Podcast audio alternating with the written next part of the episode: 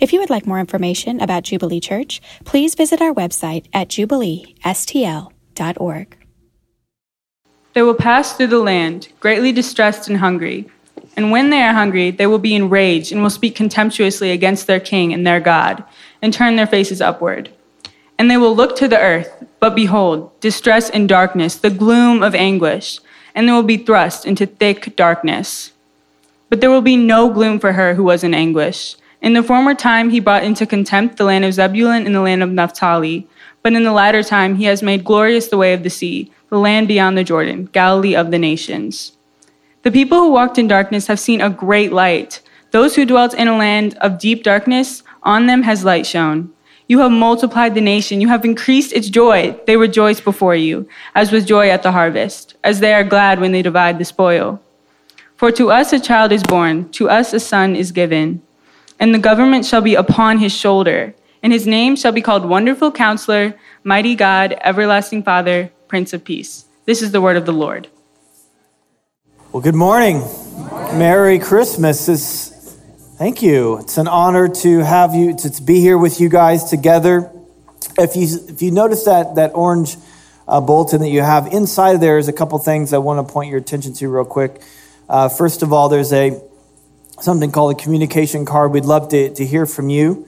Uh, and also, if you're new and looking to connect with us, there's something in there called the growth track that you might want to, um, to check out. But it is upon us, guys. I was thinking about this this morning. Like, it's here. Like, Christmas is, is here, and it's like, it's scary sometimes. It's stressful. I mean, it's intense. Like, there's, there's not a lot of time left. I was I was at Home Depot yesterday getting a few items for a tile project that I'm working on uh, in my break. And uh, it's, I was genuinely afraid for my life. I mean, the, the, the amount of uh, stress and people running around trying to get last minute stuff is, was, was pretty frightening. In fact, I, I was thinking, like, you guys better hurry up because you're running out of options. I mean, I think maybe like you can go to Walgreens, get a pack of gum but uh, how many here would say you're, you're like done with your Christmas shopping? Like you got it all now. Raise your hands. Come on.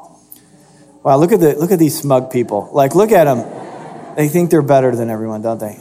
How many here like, okay, yeah, I, I, I need help. Like I'm, I'm not done yet. Like go ahead, go ahead, raise your hand. It's, you're, you're in a safe place.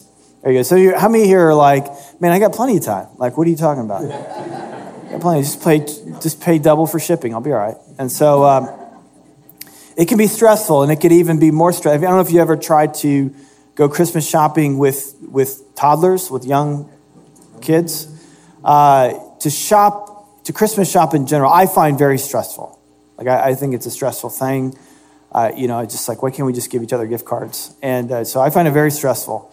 But I heard of a story, this guy, um, his father and a, little toddler, like two, three years old toddler, and this to- they're going Christmas shopping. This toddler is like, you know, just being a toddler. I mean, throwing himself on the floor, you know, like screaming and, you know, darting here and there. It was just causing just havoc. And so this father was walking alongside, holding in the mall, walking alongside, holding this child's hand. And he, as he was walking around, he kept saying, Okay, Ethan, calm down. It's going to be okay. This will be over soon. You know, don't, don't freak out, Ethan. You know, Ethan, everything's going to be okay you know, don't, don't, you know, it'll be all right. It'll be, it'll be over soon. And he kept saying that over and over again. And this woman who was walking alongside said, excuse me, sir, I don't mean to intrude, but I have to say, like, man, the way that you're speaking to your son is so kind. And is usually when I see parents in that situation, they're, they're really stressed out and they yell at their kids or do something else. And, and I'm just really impressed with how you talk to your son, Ethan. And he goes, uh, ma'am, my son's name is Sam. I'm Ethan. Like, I just, just calm down, Ethan. It'll be over soon. So I've got good news for you guys. It's, it's going to be over soon. Just calm down. It'll be all right. Uh, in the movie Elf, uh, Buddy the Elf saves Christmas by resurrecting Christmas spirit and lifts the cloud of the cold, hard reality that had taken over New York City. And, and the moral of the story, if you've watched that movie, if you haven't, shame on you. Um, uh, the moral of the story is that if you believe in yourself and those around you and you stay positive, good things will happen. But, but most of us know better than that, right? Most of us know that that's not true. Uh, if you are growing up in this generation as a teenager, uh, you know better than that. In 2018, uh, a study by Harvard was done on the mental health of children because we are seeing a dramatic decrease in the mental health of our children. Anxiety and depression are skyrocketing. And I, this article was in the Wall Street Journal a couple weeks ago. And uh, one of the, the, what the article pointed out, that this research, I should say, had pointed out, it was one of the big things that they discovered that they discovered that was causing this problem was an increased belief in nihilism. And if you're not familiar with nihilism, is it just basically the idea that you're going to die and turn to dust? Like nothing happens when you die, you just turn to dust. And it's a reality that most kids can't handle. And it's it's uh, the last 20 years has been a generation more and more people uh, just believe that when you die that you just turn to dust. And so this article was was debating uh, essentially whether or not you should be honest with your kids based upon what you believe uh, this is reality or should you lie to them so that they can cope with reality? Uh, so on one hand you teach reality and it causes depression and anxiety. On the other hand uh, like look just just tell them something else so they don't get depressed uh, so, what do you do is what the article is all about. Well, in Christmas, uh, Christmas gives you both of them. Uh, because the backdrop that we uh, on Christmas that we read in this story, it was not tinsel and silver bells, but it was a cold, dark reality. Because in this, this the verses that we read, which there's a, a verse in there that's like the most beloved Christmas verse of all time. Even if you didn't grow up in the church, even if you haven't been in church for a long time, you're not a Christian, you know this verse, which was read For to us a child is born, to us a son is given, and the government will be on his shoulders. And he will be called Wonderful Counselor, Mighty God, Everlasting Father, Prince of Peace. The context for what that was written was a very, very dark period. The group of people referred to in the passage in Isaiah that we read are called the Israelites, and they were feeling very, very crushed um, they were experiencing economic hardship, and among other things, they were experiencing uh, oppression from their enemies, and they're looking for answers. They're looking for answers among intellectuals, among philosophers. And the more that they look to the earth, the more they look to themselves, the more and more darkness. And so, one of the things that maybe you haven't heard this before, but one of the things is a part of the meaning of Christmas is that Christmas means that the world is a dark place.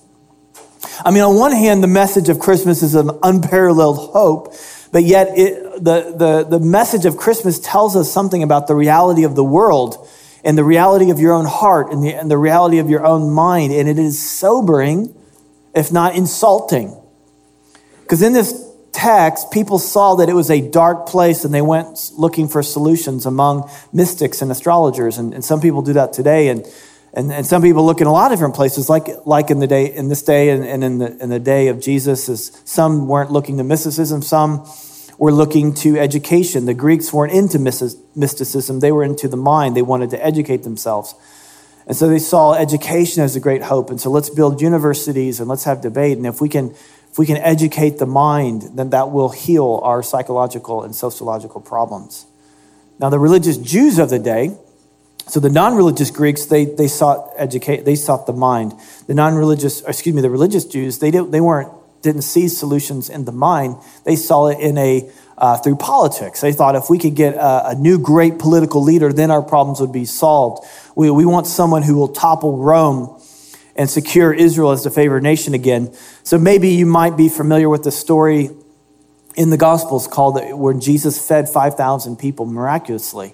At the end of that uh, at the end of feeding 5,000, in, the, in John's account of that story, they wanted to make him king because they're like, hey, look, if you could feed 5,000 people, you know, out of two fish and a couple, you know, you could, be, you could take care of Rome for us. And they want to anoint him king. And Jesus refused that. But the, the point is, is that's what they were looking for. They were looking for a great military leader. But the people in this passage, they weren't looking to education or politics. They were looking to the mystics. They were like, we need to look to ourselves. We need to look to the earth. We need to look to um, the God consciousness within us. The power is within us. We just need to tap into it. You know, we are the world. We are the children. You know, we can make a better place if we just start giving. It didn't work in the 80s and it didn't work back then either.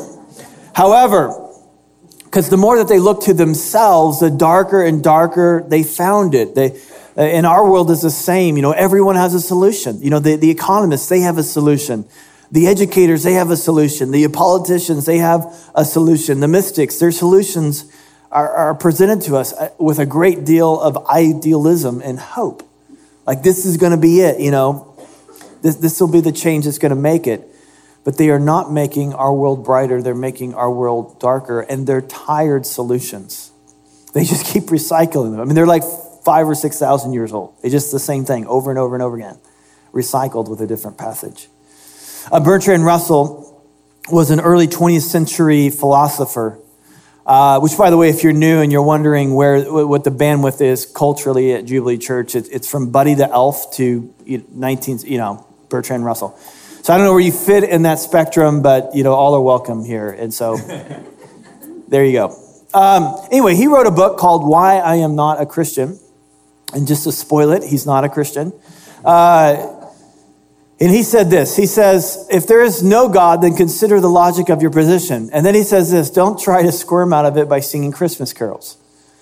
Um, if there is no God, then we are an accident. We are chance creatures. We are the result of accidental collision of molecules. But unfortunately, we have evolved into creatures of self consciousness. We've become aware of ourselves, is what he's saying. And because we are aware of ourselves, we somehow think we are more noble than rocks and trees, but there is no basis for such a feeling. It's a guy you want at your party. And so we are here, it gets worse. We are here with our consciousness, and our consciousness is a result of meaningless, of a meaningless process. Therefore, our conscious is meaningless, but alas, we feel significant. What a pity. And then he says this Therefore, the only logical solution is to build your life upon the foundation of unyielding despair. Merry Christmas, everyone. We hope you've enjoyed yourself at Jubilee Church. We'd like to dismiss you. Um, Basically, what he's saying, and the only way to see life as it is with logic and reason, with your eyes wide open, is to admit that the world is dark and there is no hope. To live eyes wide open. So you have two choices. You can embrace reality and admit that there is no hope, and therefore you must build your life on the foundation of unyielding despair. So to search for hope in this world is illogical, dumb, and futile, is what he's saying. And you might be surprised to realize that the Bible, the scriptures, and the real meaning of Christmas would say, would absolutely agree with that statement. In fact, this is what I want to reread that passage in Isaiah 8. It says, Distressed and hungry, they will roam through the land. When they are famished, they will become enraged, and looking upward, they will curse their king and their God. Then they will look toward the earth and see only distress and darkness and fearful gloom. And they will be thrust into utter darkness. So there's like normal darkness, your garden variety darkness, and then there's utter darkness, deep darkness. Part of the other passage says. So the, so the context of Christmas is there's darkness, there is no hope, life is futile, and the more you try to find meaning in this world, the darker it gets. Chapter 8, chapter 9, verse 1. Nevertheless. You see, Christianity and Christmas does not try to put a silver lining around your cloud. It doesn't say, hey, it's going to be okay. Let's sing a song. It says, you think the world is dark? You think the world is a difficult place? It's infinitely worse than you could ever imagine. And then it says, here's some more good news. You are the problem. Person to your left is the problem, the person to your right is the problem, and you are the problem. The world is full of pain and suffering, and there is no hope. Nevertheless, Christmas and Christianity, the difference is It's honest, but it has a nevertheless. It's not some uh, crutch to prop you up when you're feeling sad. It's honest, it's realistic. It says you are incapable of finding hope just like Mr. Russell said, but it has a nevertheless. Jesus really has done everything that Christmas says he has done. And apart from this reality, there is no hope. So you, you and I have a choice. You and I can face reality. We can look at this world with eyes wide open and become depressed. Like many of our many of the young people coming through are becoming more and more depressed and more and more anxious as they look at reality. Or you could just try to get busy with work, get busy on your phone, medicate it, drink it away, do whatever you can to, to numb yourself from seeing things as they really are. Or there's a third option, which is there is a nevertheless, which is we can embrace our dark world and we can sing joy to the world, not because there's a sale at Macy's or because we got a Christmas bonus, but because 2,000 years ago, on a quiet night in Bethlehem, hope entered the world. Light entered the deep darkness. And light is greater than the darkness. So, how do we how do we have this light invade our world? Well, first of all, it's not something that we develop with, within, but it's discovered. It says the people who walked in darkness have discovered a great light. They haven't ignited it, they haven't kindled it, they haven't, they haven't made it. It's, it's something outside of them. It's God intervening, it's God interrupting, it's God getting in the way. And then there's another clue in verse 6. It says, For us, a child is born, to us a son is given. Hope and peace and joy. The thing behind the, so we're all searching for something, and, and behind everything that we're searching is, is, are those things. Whatever it is that you think makes your life great, is you want joy, you want peace, you want, you want hope. But these are not things that you'll ever you'll find in this earth. These are not things that you'll find within yourself. Joy, peace, hope, they're not within yourself. They're not in this earth.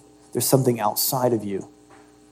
The, dark, the light has to come in. Salvation is a gift, peace is a gift, joy is a gift, hope is a gift. The, the nevertheless comes into your life. You can see reality, and the nevertheless comes into your life.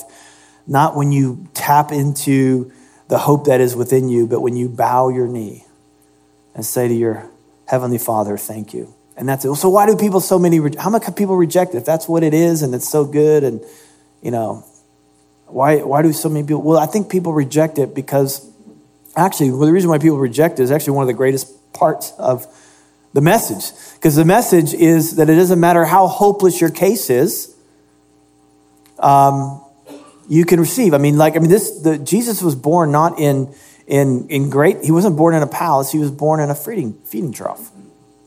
He was born in Galilee. He was born in this area of, of the world that was like the armpit of the known world. It was not, I, mean, I don't know where you grew, where you grew up, but like, you know, you, you know, we all know that town that's like, man, that, why does that town exist? It's just like a nothing, pathetic, nothing good happens in that town. It shouldn't exist. And that's where Jesus was born. That's the town. The town that where nothing happens. In fact, that was one of the great objections of the day of, the, of Jesus. Someone said, someone found out where this great person was coming from. They're like, can anything good come from that town? That's where Jesus was born. And it came to shepherds. Shepherds were like the lowest of the low. They were, no one trusted them. They were, uh, their testimony was not valid in court. I mean, if you were a shepherd, you were despised, and your testimony was not valid in court. And yet they were the first to hear of the good news of this Savior that was born, this child that was given. So I don't know where you're at today. I don't know if you feel hopeless or feel out of reach of the goodness of God, but it's for everyone. But that's actually what makes it hard to receive because you don't earn it, because you don't achieve it. It, it require, he was born in humility, which means that we, it's received in humility. And that's the way that you receive it. You don't, it's not God, you owe me because I've lived a good life. I'm a good person. I've done a few good things. No, this shepherd, this, this, this outcast of society gets it. Wise men get it. Everyone gets it. Because usually, for something to be good news, it means it's bad news for someone else, right? So if like if your team wins the championship, like I don't, you know, like uh, you know, and you look at the field or the rink or the court, your team is winning, and they're it's good news, right? You're excited, they're excited. Now, what I never, my wife always has to point this out to me because I never, I don't notice this. But there's always there's a team that loses, and they're not very happy. In fact, you've got like grown men crying. I mean, like little babies. Bad news for, excuse me, good news for some is bad news for someone else. But this is actually truly good news for everyone. And while that sounds good, we actually don't like it because we want to achieve. But this light that we get is by receiving. Most of us are just trying to survive the world, but if you're a Christian and believe in the true meaning of Christian, you can actually change the world. That we are part of the problem, but by receiving the light, you become a part of the solution. Let me show you what I'm talking about. 80 years after the birth of Jesus, you know, Jesus, so he he was born, and if you've never followed the story, he, he does grow up, becomes a man, and he uh, performed miracles. He died on the cross, he rose from the dead, he ascended to be with the Father, and then when he ascended, uh, that's when the church started. There were 120 people who were a part of the early disciples, and, and you can go read the book of Acts. You know, we, the Jubilee Church, we went through the book of Acts for 10 months. You could probably read it in an afternoon, though, if you want to read the story. And uh, what happened within 30 short, short years, uh, what was like a, a, a, handful of people became thousands and thousands, and it spread 1,500 miles uh, in the known world. And one of the key leaders, his name is John, uh, so there are four accounts of the life of Jesus Matthew, Mark, Luke, John. This is that John. Um, uh, John, who had saw it all and heard it all, who, who saw his miracles, who heard his teaching, who peered into the empty tomb, who saw Jesus ascend into heaven, uh, was there on the beach when um, Jesus appeared to them.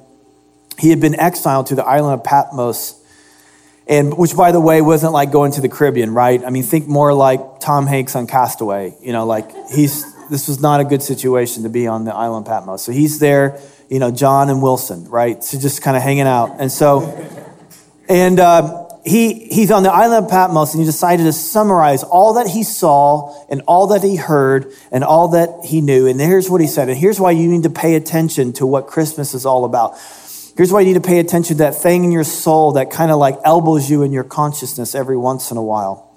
And this is what he says. As he, as he, as he thought about him, he says, in him, that is Jesus, was life, and that life was the light of men. And it's for all mankind. This is for noble, wise men, and it's for the down and out shepherds. It's for the somebodies, it's for the nobodies, it's for the black and the white and the rich and the poor. It's for everyone. Good news for all people. But then he moves past the past tense and he says this he says that's what i saw but he says now the light shines in the right now the light is shining in the darkness. Right now in 80 AD and right now in 2019 the light shines in the darkness. It, it's shone 2000 years ago in Bethlehem and it continues to to shine today. And he's saying this suffering on an island, which means the light that Jesus offers and the hope and the peace and the joy is not dependent upon your circumstances, but it's something that you can have regardless of, you can always have this and it shines. So he's saying, look, the light shines in the darkness. And check this out, even on the island of Patmos, even though it's just me and a volleyball, the darkness has not overcome it. And that light can shine in your life. And regardless of what you experience, regardless of your circumstances, and regardless of what people do to you, and regardless, you know, what the condition of our country is, regardless of whatever, regardless of your job, the light will shine and the darkness will not be able to stop it. And it gets better than that. Because you don't just have a, a nice, warm feeling now and then, but you, you, you stop being part of the problem and you start being part of the solution. And now you can be a witness of this light. The, the more you look into yourself, the more darkness you'll find. That's the testimony of everyone who claims the name of Jesus. Everyone who, uh, that's our testimony. is that the more we look to ourselves, the darker we saw. The more that I looked, the more that Brian Mowry looked at Brian Mowry and what he can do and what he can achieve, the more depressed he got and the darker it got. But praise be to Jesus that 2,000 years ago, light appeared. And light appeared in my life. And it light would appear to anyone, not people who are moral, not people who figure it out, not it, it comes to wise men, it comes to shepherds, and everyone in between. Anyone who would say, Thank you, I'll receive that. And I want to be a part of the solution. So if you want to kill darkness in this world, receive the light. If you want to kill darkness in your life, receive the light. And be a witness to the light. So here's what I want to do. Why don't we go ahead and stand? We have the band come up.